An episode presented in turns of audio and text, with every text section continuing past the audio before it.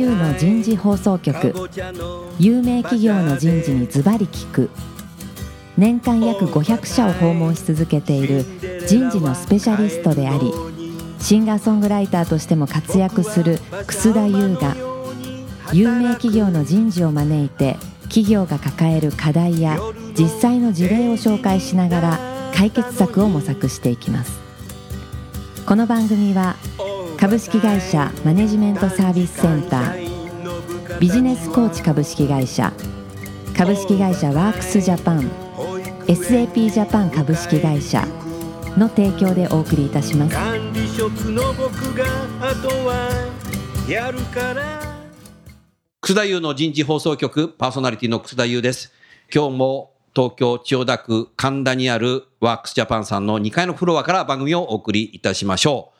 えー4回にわたってお送りしているテーマ、採用自社ブランディングの今、今日は最終回になります。今日は特に採用ブランディングの今後ということでですね、皆さんと議論をしていきたいなというふうに、そんなふうに思いますので、番組をお聞きの方、最後までどうぞお聞きください。えー早速ですが、ゲストの方をご紹介いたしましょう。パラマウントペット株式会社人事部人事課採用グループリーダーの村山健一郎さんです。村山さん、今日もどうぞよろしくお願いしますよ。ろしくお願いします。続きまして、元株式会社 JR 東日本企画、今は経営コンサルタントとして独立されました、小西元樹さんです。小西さん、今日もどうぞよろしくお願いしますよろ。しくお願いします。えー最後に今回のスポンサーを務めていただいています株式会社ワークスジャパン人材ソリューション事業本部プロモーション部 PR2 課の課長成瀬ひとみさんです。成瀬さん、今日もどうぞよろしくお願いします。お願いいたします。さあ、今日のテーマ、採用ブランディングの今後。もう早速だから村山さはい。ん、なんか今後どういうふうに変わっていくかな、採用ブランディング。やはり採用ブランディングというか採用担当者っていうことかもしれない採用担当者だよね。ええで、やはりあの、採用担当者のブランディングかもしれない。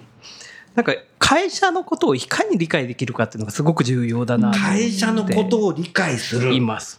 会社はやっぱ経営戦略に基づいていて、で、そこの中で採用が占める割合ってすごく大きな領域だと思うんですね。本当だよね。だそのためにはいかに会社の方針を理解して、うんそこに基づいてうん人材像を決めて、うんそれをどうやって採用させていただいてうん育てていくかうん。とか、そのあたりをしっかり考えられないといけないのかなっていうのは思っているなるほどねはい。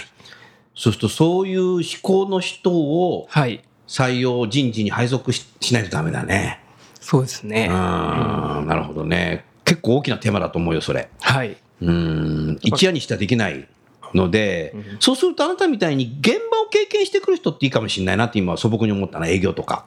そうですね。現場、まあ、これ、私は実は2つあるなと思っていて二つある。二つ言って。現場を知ってることがうん本当にいいのかっていうのがわからない部分もあって、現場ってどうしても短期的に売り上げをどうやって上げるかっていう思考になりがちだなと思っています。そうだね。で、一方、採用って結構長期的な目線で、ううんちの会社がどういうふうに向かっていくかっていうのをしっかり考えられなきゃいけないのでな、るほど。現場でやってることがいいかっていうのはわからない。なるほど。で、二つって言ったのが、現場のことを理解しつつうん、かつん、長期的な目線で経営戦略理解しなきゃいけないのでなるほど、その両方をできなきゃいけないので、うん現場が果たしていいかっていうと、それだけでは足らないなっていう気はしています。なるほど、なるほど。はいうーん。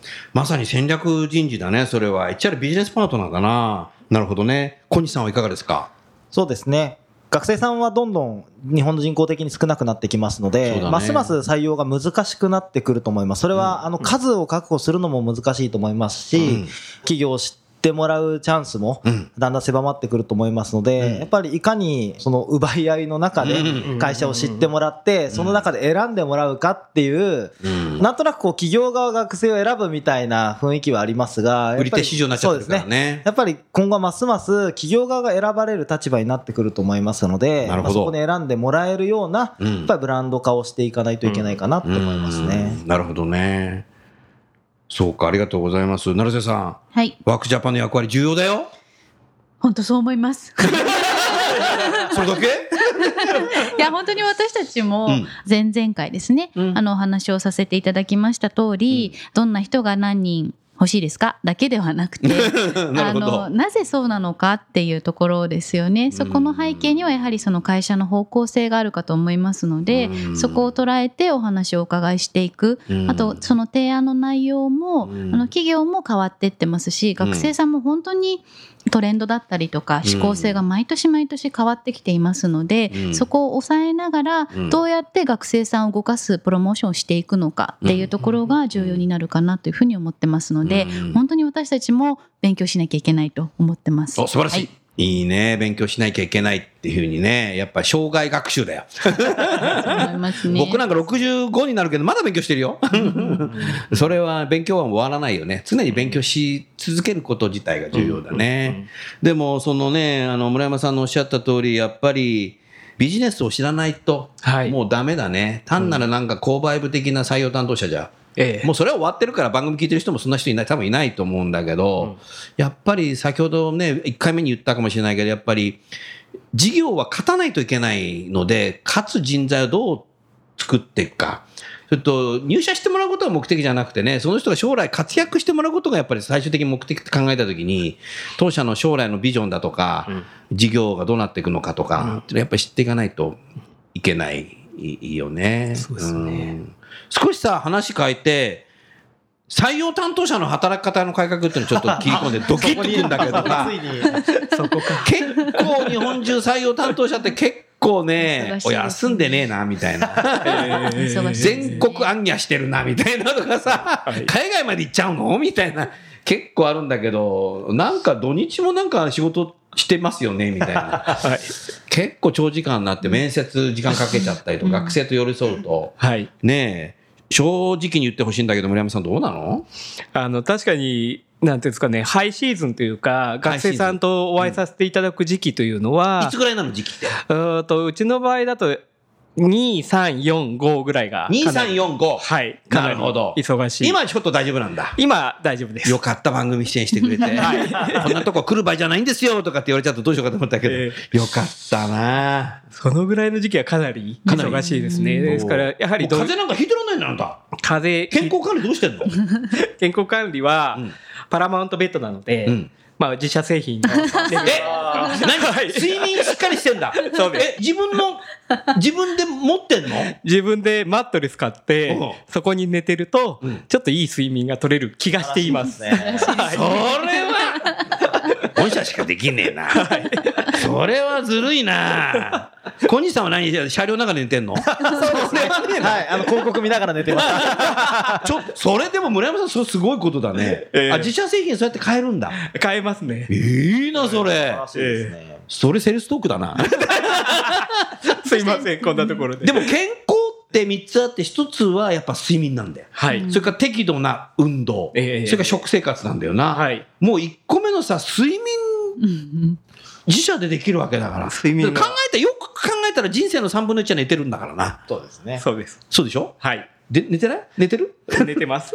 そこをやっぱ自社の製品で寝るっていうのはこれセールストークだな 成瀬さんいいねこれねうちでぜひ代理販売を。人事の方にまず自分で買いますみたいなそうですね。お試しとかないの？そうですね。30年ぐらいお試しとかない？なんじゃそれみたいな。え、そうなんだ。ええあー睡眠でね。あ、それはいいな。睡眠大事だなと思います。うん。小西さんどうしてんの？働き方、うん睡眠、うん。働き方。働き方、そうです、ね。忙しいのはいつ頃なの？やっぱ。やはり、合同説明会などが始まってくるのは2月ぐらいからですので、ねやっぱり年明けからは忙しくなってきますね。うんかなり季節労働になってはい。まあ、広告業界で私もイベントの仕事してましたので、もともと、あの、人が休んでる時に、いかにこう、楽しい場を提供するかっていう土仕事でしたんで。日イベント多いもんね。まあ、はい、土日祝日がある種仕事みたいなものだったんで。で人事に来たら土日休めると思ったんでしょ？もうそうもう人事配属って聞いた時に、あ、なんかすごいいい仕事になったなって思ったんですけど、ところがとんでもない仕事ですね、本当に。まあ、土日のイベント、まあ、夜のセミナーみたいなね、ラジオ収録みたいな。なるほど。ありますんで、うん。まあそこはすごくね、あの、うんでも、逆に言うと学生さんも今は授業を平日やって土日就活みたいになってますんで、はい。なんかどっちも大変だなっていう気がしますね。うん。うん。で隙間見て、きちっと休むと。そうですね。いうはいことだね。健康あなたは。健康ですね。あの、はい。まあ、家族からはね、うん。ちゃんとあの休む時は休めと言われますから、いい家族だね それは、はい。家族も分かってるね。そうですね。だから参観日とかそういうとこだけはもう1年ぐらい前からカレンダーに入れスケジュール入れとくみたいな、ね。そうですね。運動そういう会とかねこととかそういう行事入れとかないと、うん。もう本当にイベントって就活のイベントって1年後のスケジュールもうどんどん入ってきてしまうそうなの？そうなんです。もう今ぐらいにはもう2月3月の週末っていうのはスケジュール入ってくるので、そうなんだ。はい、もうあの本当に学校から来る頼りのスケジュールをまず入れるっていうのが そうかありますね。はい。うんで結構じゃあ全国暗夜してんだそうですね。地方に行ったりっていうのもありますね。うんはい。で地方に行くと地方の拠点の社員と、うんまあ夜は飲まなきゃいけないしみたいな。うんでも美味しいもの食えるねあ そうなんですね。それは嬉しいですね。はい。ご当地のはい。うんでも村山さんが全国だからいらかれるんじゃないですか。いろいろ。あそうかあんたは全国じゃないんだ東だけなんだ、はい。そう博多にいいとこあるで それ九州やもんな。ダメだね。えーあんた全国、一応札幌から福岡まで拠点がありまして、行くんだ？大学。い大学も行きますし、あまあ、点も行って、はい。でですスケジュール入れて。そうです。大変だね。結構もうキャリアケースに荷物入れて、うん。まあ今日は大阪、次は福岡とか、うわそうなんだ。そ感じはありますね。寅さんみたいだね 結構毛だらけみたいなはい。へえそうなんだ。はい。でも美味しいもの食べてんだね。美味しいもの食べます。それが楽しみ。あ美味しいもの終わった後にみんなで食べる。あんたはそれは会社のベッドで寝て全国で美味しいもので健康に食べて、はい。で動いてるから適度な運動もしてんじゃん。健康だよ。三つ揃いましたね。健康だね、はい。うん。でもあなたたちは志が高いからやっぱり仕事も楽しいんだろうねね。大事ですね。うん。それは聞いててそう思ったな。成瀬さん何かお二方に質問ありますか？はい、あります。今、その先生がおっしゃっていただいたモチベーションモチベーション。っていうところなんですけれども、あの、お二人のお話をお伺いしていると、そのミッションっていう意味よりは、やっぱモチベーションですよねっていうところがフィットするのかなっていうふうに思ってたんですけど、どんなところがやりがいというか、どんなところがご自身のモチベーションになってらっしゃるのかなっていうのは、ぜひぜ小西さんから行こう小ひ。西さんから、はい、そうですね。まずあの学生さんと会うことはやっぱり自分の会社を知ってもらうっていう意味ではすごく嬉しいかなっていうふうに思っていますし、うん。まあそれを聞いてうん。目の色が変わってくれる学生さんがいると、うん。もうそれはそれですごく嬉しいですね。うん。で、まあ、最近あるのはもちろんあの J キに縁があって入っていただく方もそうですけど、うん。縁がなくて違う会社を選んだ方と、うんまあ逆に言うと仕事をする機会があったりですとか。はい。ということで、逆に人事向けの営業になったんで、小西さん行っていいですかってことがあったりですとか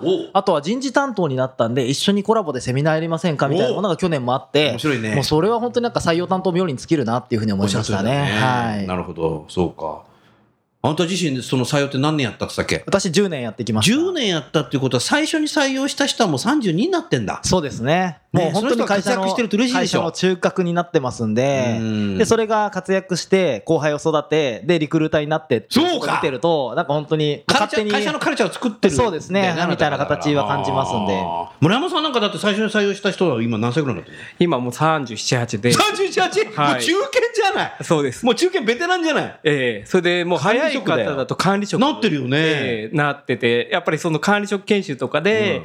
取った子が管理職研修に来ると、うん。やっぱ考えもひとしおというかあすっげえ成長したなっていうのはすごく嬉しい将来その中から社長出るぜ。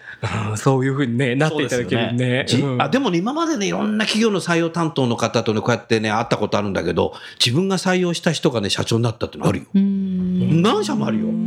そそうだよね、順番来るもんねね。長年ずっと人事にいるとそうなるんだよね。うんそうもうこれがやっぱ自分自身のね、本当にね、人事としてのね、仕事のね、採用としてのね、着地点だっつってた。だからね、やっぱりね、採用担当者はね、将来の社長を採用してんだって、当時から思ってたらしくて、それが叶ったってこと。でもすごいさ、ドラマだよね、これ。はいいいですよね。なんか、ねテレビドラマになるな、これ。そうですね。企画して？でもあの入れるときにちょっとあの嫌な思いさせるとね仮に自分の上司になったときに嫌なこと した学生が自分の上司になっちゃって。そう気をつけなきゃいけないですね小西君ちょっとさ、みたいな。来んかよ、みたいな。でクライアントになっていじめられたりとかしたらあそれもあるな。それも、村山さんどうぞそれ？いや、なきにしまらずだよな。うん、なきにしもあらずですね。それで、やっぱうちの業界受ける子って、ううんちじゃなかったとしても同じような業界に行く方が多いので、うんまあそういった意味ではもう本当にちゃんと気をつけてうん。接しなきゃいけないなっていうのもあります、なるほどな、ええお面白いね話聞いてると。面白いですね。面白いね、うん、そうすると今日のね最後のテーマ採用ブランディングの今後だけども村山さん何か小西さんに聞きたいか小西さん村山さんに聞きたいかまたはお二方とも成瀬さん何か質問したいかぜひ何かこの後進めたいと思います。いかがですか？お二人にお伺いしたいお成瀬さんどうぞ。たのが、小西さんのお話の中で、企業が選ぶのではなくて、選ばれる企業にどうなっていくかっていうのがテーマとしてあったかと思うんですけども私個人的にはあともう一つやはりその育てながら取るっていうところが今後のその採用ブランディングについては大切なのかなというふうに思ってます。で先ほど親格のお話もありましたけれども、まだまだやっぱり学生さんが企業を選ぶ軸だったりとか自分って何者なのかみたいなところが全然できてない段階で就職活動をスタートするっていうふうになった時にやはりその育てながら取る。それは彼らの就業感も含めてなんですけれども一緒にこう働くってなんだろうとか社会ってこういうふうになってるよみたいなところを一緒にこう育てていく、まあ、共感をさせていくっていうことが目線として大事なのかななんていうふうに思っているんですけれどもどうでしょうその、まあ、育てながら取る、で取った後も育てていくっていうところに関して、なんかご意見伺えたらなと思ってます。小西さんいかがですか、はい。まあ、採用ブランディング自体がやっぱり企業価値を高めるってことだと思うんですが、それに合わせてやっぱり学生さんと一緒に育っていくっていうのがあるかなと思っていて、やっぱり、まあ、サマーインターンじゃないですけど、やっぱり早めに接触してずっとファンで居続けてもらうような取り組みってすごい大事かなと思っているので、まあ、そのためにこう段階をどんどん上げていって、最終的には内定を僕らも出せて、相手にも承諾してもらうっていう関係値に育てていければ一番いいかなと思いますね。うん。なるほどな、村山さんどうですか？本当におっしゃる通りで育てるってすごく大事だと思ってまして、うん。学生の方ってどうしてもこう視野狭窄というか自分がこうだと思った風に進んでいったりとか、もう一方あるのが人事の人とうまい話するなっていうふうに私は、うまい話をする、ええ。うん。なんかなんていうんですかねうちの会社っていいよってみんな話をしてそりゃそうだな。えーなんとなく学生の人って、ああ、そうだなって思ってしまうんだろうなって私は思って。それだけじゃダメ。ええダメ。だそうした時に、うん。うちは説明会で、まあ、先ほど言ったように最初は軸の話をするのと会社説明をする時も企業の戦略って売上は客数かける単価でじゃあ国内と国外を分けて客数と単価のどれを上げていくかっていうのがやっぱしっかり把握しないといけないよねとか、うん会社の説明の聞き方を説明してるんですね最初に。だからそういうようなことを見ていくと結局あ今までってこの会社ってこういった側面しか見てなかったけれども実はその側面だけだと足らないんだな他のところもちゃんと見なきゃいけないんだなっていうのをいかに育てて気づいてもらうかっていうのはすごく大事だなって私は思って説明会とかやってます。それ重要だね。今でもあなたたちの話聞いてて思ったのが、ちょうど今からね、6年ぐらい前だったかな、ビッグなですね、豪雪に、まあ、視察で見学したんですよ。で、うろうろ歩いてるだけじゃもったいないので、ちょっと立ち止まってね、椅子には座らないですけど、後ろの方で説明を聞くっていうのも面白いので聞いてたんですよ。で、あんまり知らない会社なんですけども、なんとなく知ってる会社でしたけど、聞いてたらね、こんなこと言ってるんですよね、説明で。うちの会社はグローバル化はしないので、英語は全く喋れなくていいので、トゥイックとか気にしなくてエントリーできますってやってるんですよ。ちょっと待てよと思ってたんだよね。でもグローバル化ってさ、自社がグローバル化しなくても、外資にやられちゃったりするし、いつグローバルに舵切るかわからないじゃない。例えば海外の会社 M&A するっていうのは今主流になってきてるので、うちの会社はしなくても会社買っちゃってグローバル化になるケースも多いんですよね。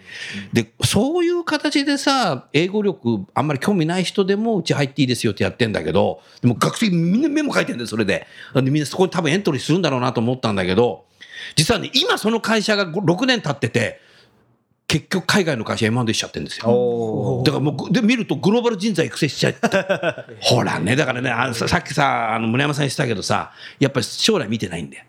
とにかく TOEIC 低くてもいいよ。って入れちゃってんだよね。でも多分その採用担当者はもう今採用担当じゃなくなってるかもしれないけど、それちょっと違うなっていうの。だから話がうまいなイコール、はいはい結構適当だなって。そういう会社選んじゃダメだなっていうふうに僕は思ったね。うん。今目の前で欲しい人と、やっぱりその将来5年後10年後20年後企業が成長していくために必要な人っていうところうん。を見据えて、うん。じゃあ言葉で表すと今どんな人が欲しいんだろうっていうふうにうん。求める人材をそういう視点でこう設けていくっていうところが大事なのかなと思いますね。うん。はい、成瀬さん、そのおはい。客様にそういう採用の合説なんか説明はい。だとか、はい。そういうのもなんかいろいろアドバイスされてるの？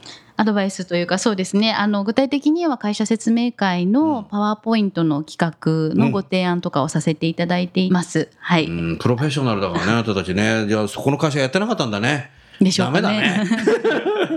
なるほどね。そもそもさ、成瀬さんははい、どんなモチベーションでこの会社で働いてるの、はい、えっと私も、えっと、この仕事をやらせていただいて10年経ってるんですけれども、うん本当に今思えば恥ずかしい表現かもしれませんが、はいあの就職活動の軸は日本を元気にするみたいな日本を元気にする。かっこいい。やってましたね。うんでどうやったら元気になるんだろうって言った時に、やはりその働く人を元気にみたいなところにこう行き着いて、うんじゃあ働く人が元気になるためにはやはりその働きたい人と企業のマッチングだなみたいな風にまあ当時は思いまして行き着いたっていうようなところですかね。うんはいでもその軸はぶれてないね。と思います。やはりお話をお伺いすると、先生と同じく本当に10年やってても全然知らない業界とかお仕事ってたくさんあるんですよね。うんだからその知らないことを知ること自体も楽しいですし、うんそこに対してやはりその求める人材とのマッチングが図れたっていう瞬間に立ち会えるのは非常に面白いなと思ってやってます。うんはい。今日ね、あの、最終回だけども、3人のね、共通なキーワードが僕あるなと思ったんだ。でもそれ僕も多分一緒なんだろうね。多分2つあるんだよ。1つがね、パッション、情熱。もう1つがね、やっぱりロジック。ロジカルであなたたち。うん、ここが、これからやっぱ採用担当者ないとダメだね。それとパッションと情熱とロジカルなんだけど、で、もう一つのキーワードを入れるとしたら、やっぱね、ブレない。志がぶれない。やっぱそこはやっぱ重要なんだろうね。結構ぶれちゃう人もいるし、ロジカルなんだけど、え、情熱ないっすね。っていう人も結構 いるのと、すごいパッションなんだけど、はいパッションかける3ぐらいの人もいるんで、パッションパッションパッションみたいになって、全然ロジカルじゃないですね、みたいな。なんか思いつきですよね、それみたいな。結構そういう人もいるので、やっぱ採用の適性って、情熱多分ないとこれからの時代はデジタルに流されちゃうと思うんで、やっぱり学生と寄り添ってジョパッションってのは必要だなとなるのと、やっぱり思いつきじゃなくてきちっとロジカルに企画できるのがやっぱ重要だなっていうふうに思ったね。そういうふうにね。それからびっくりしたのはやっぱり親御さんの意見なんだ。なんかさ、18歳で選挙権とか言ってた矢先にさ、何そっち行っちゃったの？俺知らなかったよ。ねなんかおかしくないこれ？逆行してない？村山さんどう？いや確かに親御さんの話は最近多いなと思ってましてやっぱちゃんと自分で決めないとねあの後悔したりとか本当は言い訳するので、もう本当自分で決めてほしいなっていうのは一番うん、そう思ってても親御さん出てきちゃうんだよね。僕なんか息子さんにいるけど野放しだよ、うち。い行かないよ、学校なんか。ほったらかしだよ。あ、そうなんだ。そういう傾向があるんだ。まあ、内定式入社式に親御さんをお呼びするっていう企業さんもなくはないっていう。のを一昨年ぐらいからちょっとお伺いしておりますのでうん、はい、やはりその決めて、親御さん、おやおやって感じだね。はい、なるほど。採採用のブランディング今後っていうのはなんかもう、親御さんに対するメッセージも必要になってきたかもしれないね。はいん。そうですね。どう？いや出てきてると思います。なので、うん。あの学生さんに対してっていうのもそうですけど、うん。やっぱその先にある親御さん、うん。まあもっと言うとその会社によってはサービスをしてる、まあ、僕らは B2B ですけど、B2C の企業なんかでいくと、学生プラス親も囲い込んで、うん採用フックに自社のファンにっていう戦略もあると思うので、うんまあ、そのあたりはそのどうするかだね。ターゲットが広がっていくかもしれないですねパ。ラマウントさんなんかもう親御さん当社のベッドを将来にみたいな。それダメだな。その先まで、親の先までやるかもしれないですね。ちょっとそれやりすぎだけどね。うん。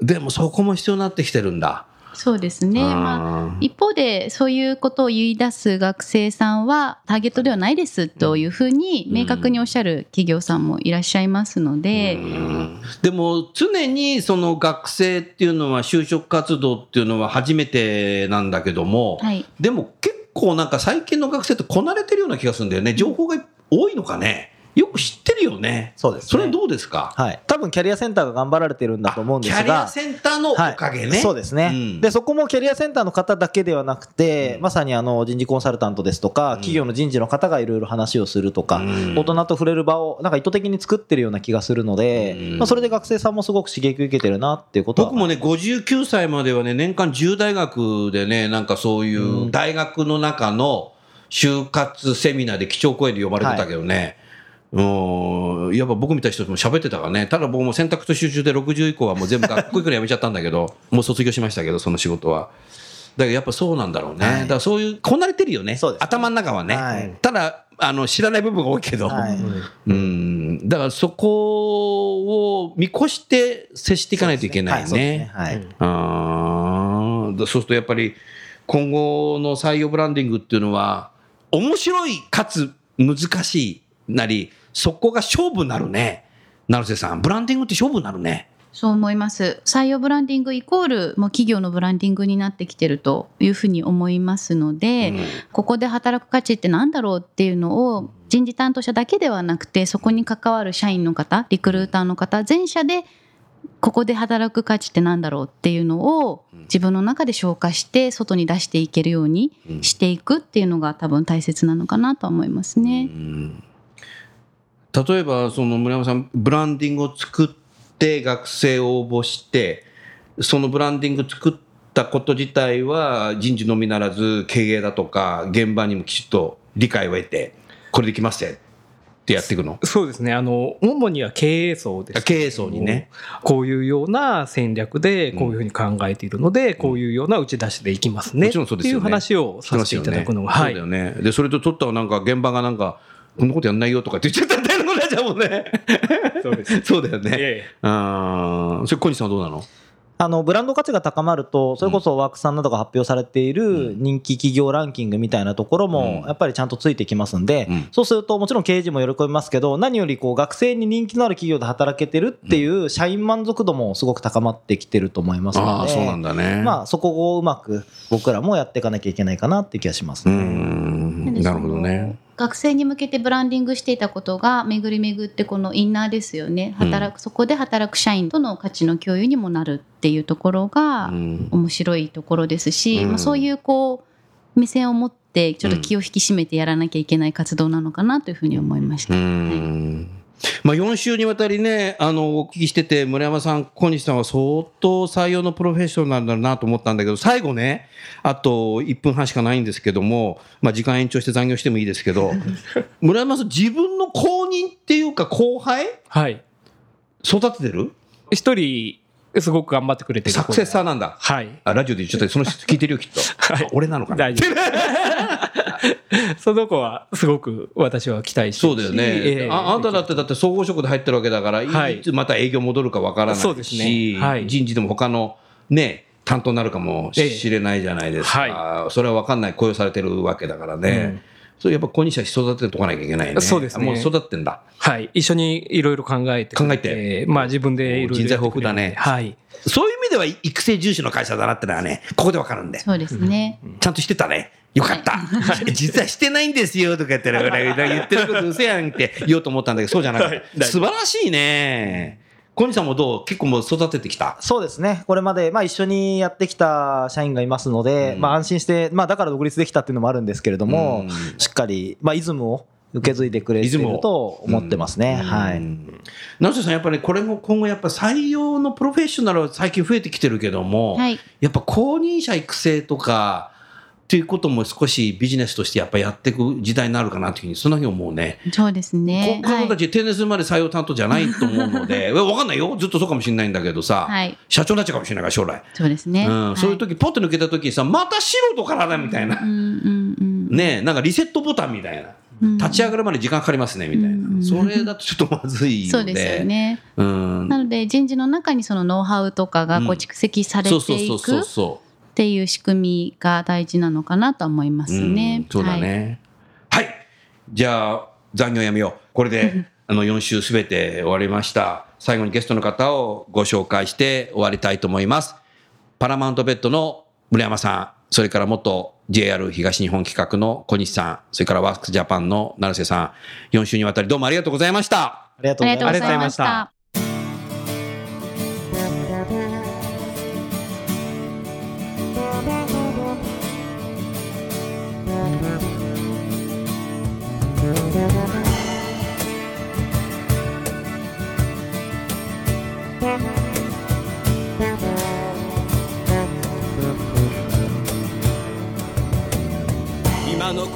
のお話はいかがでしたか？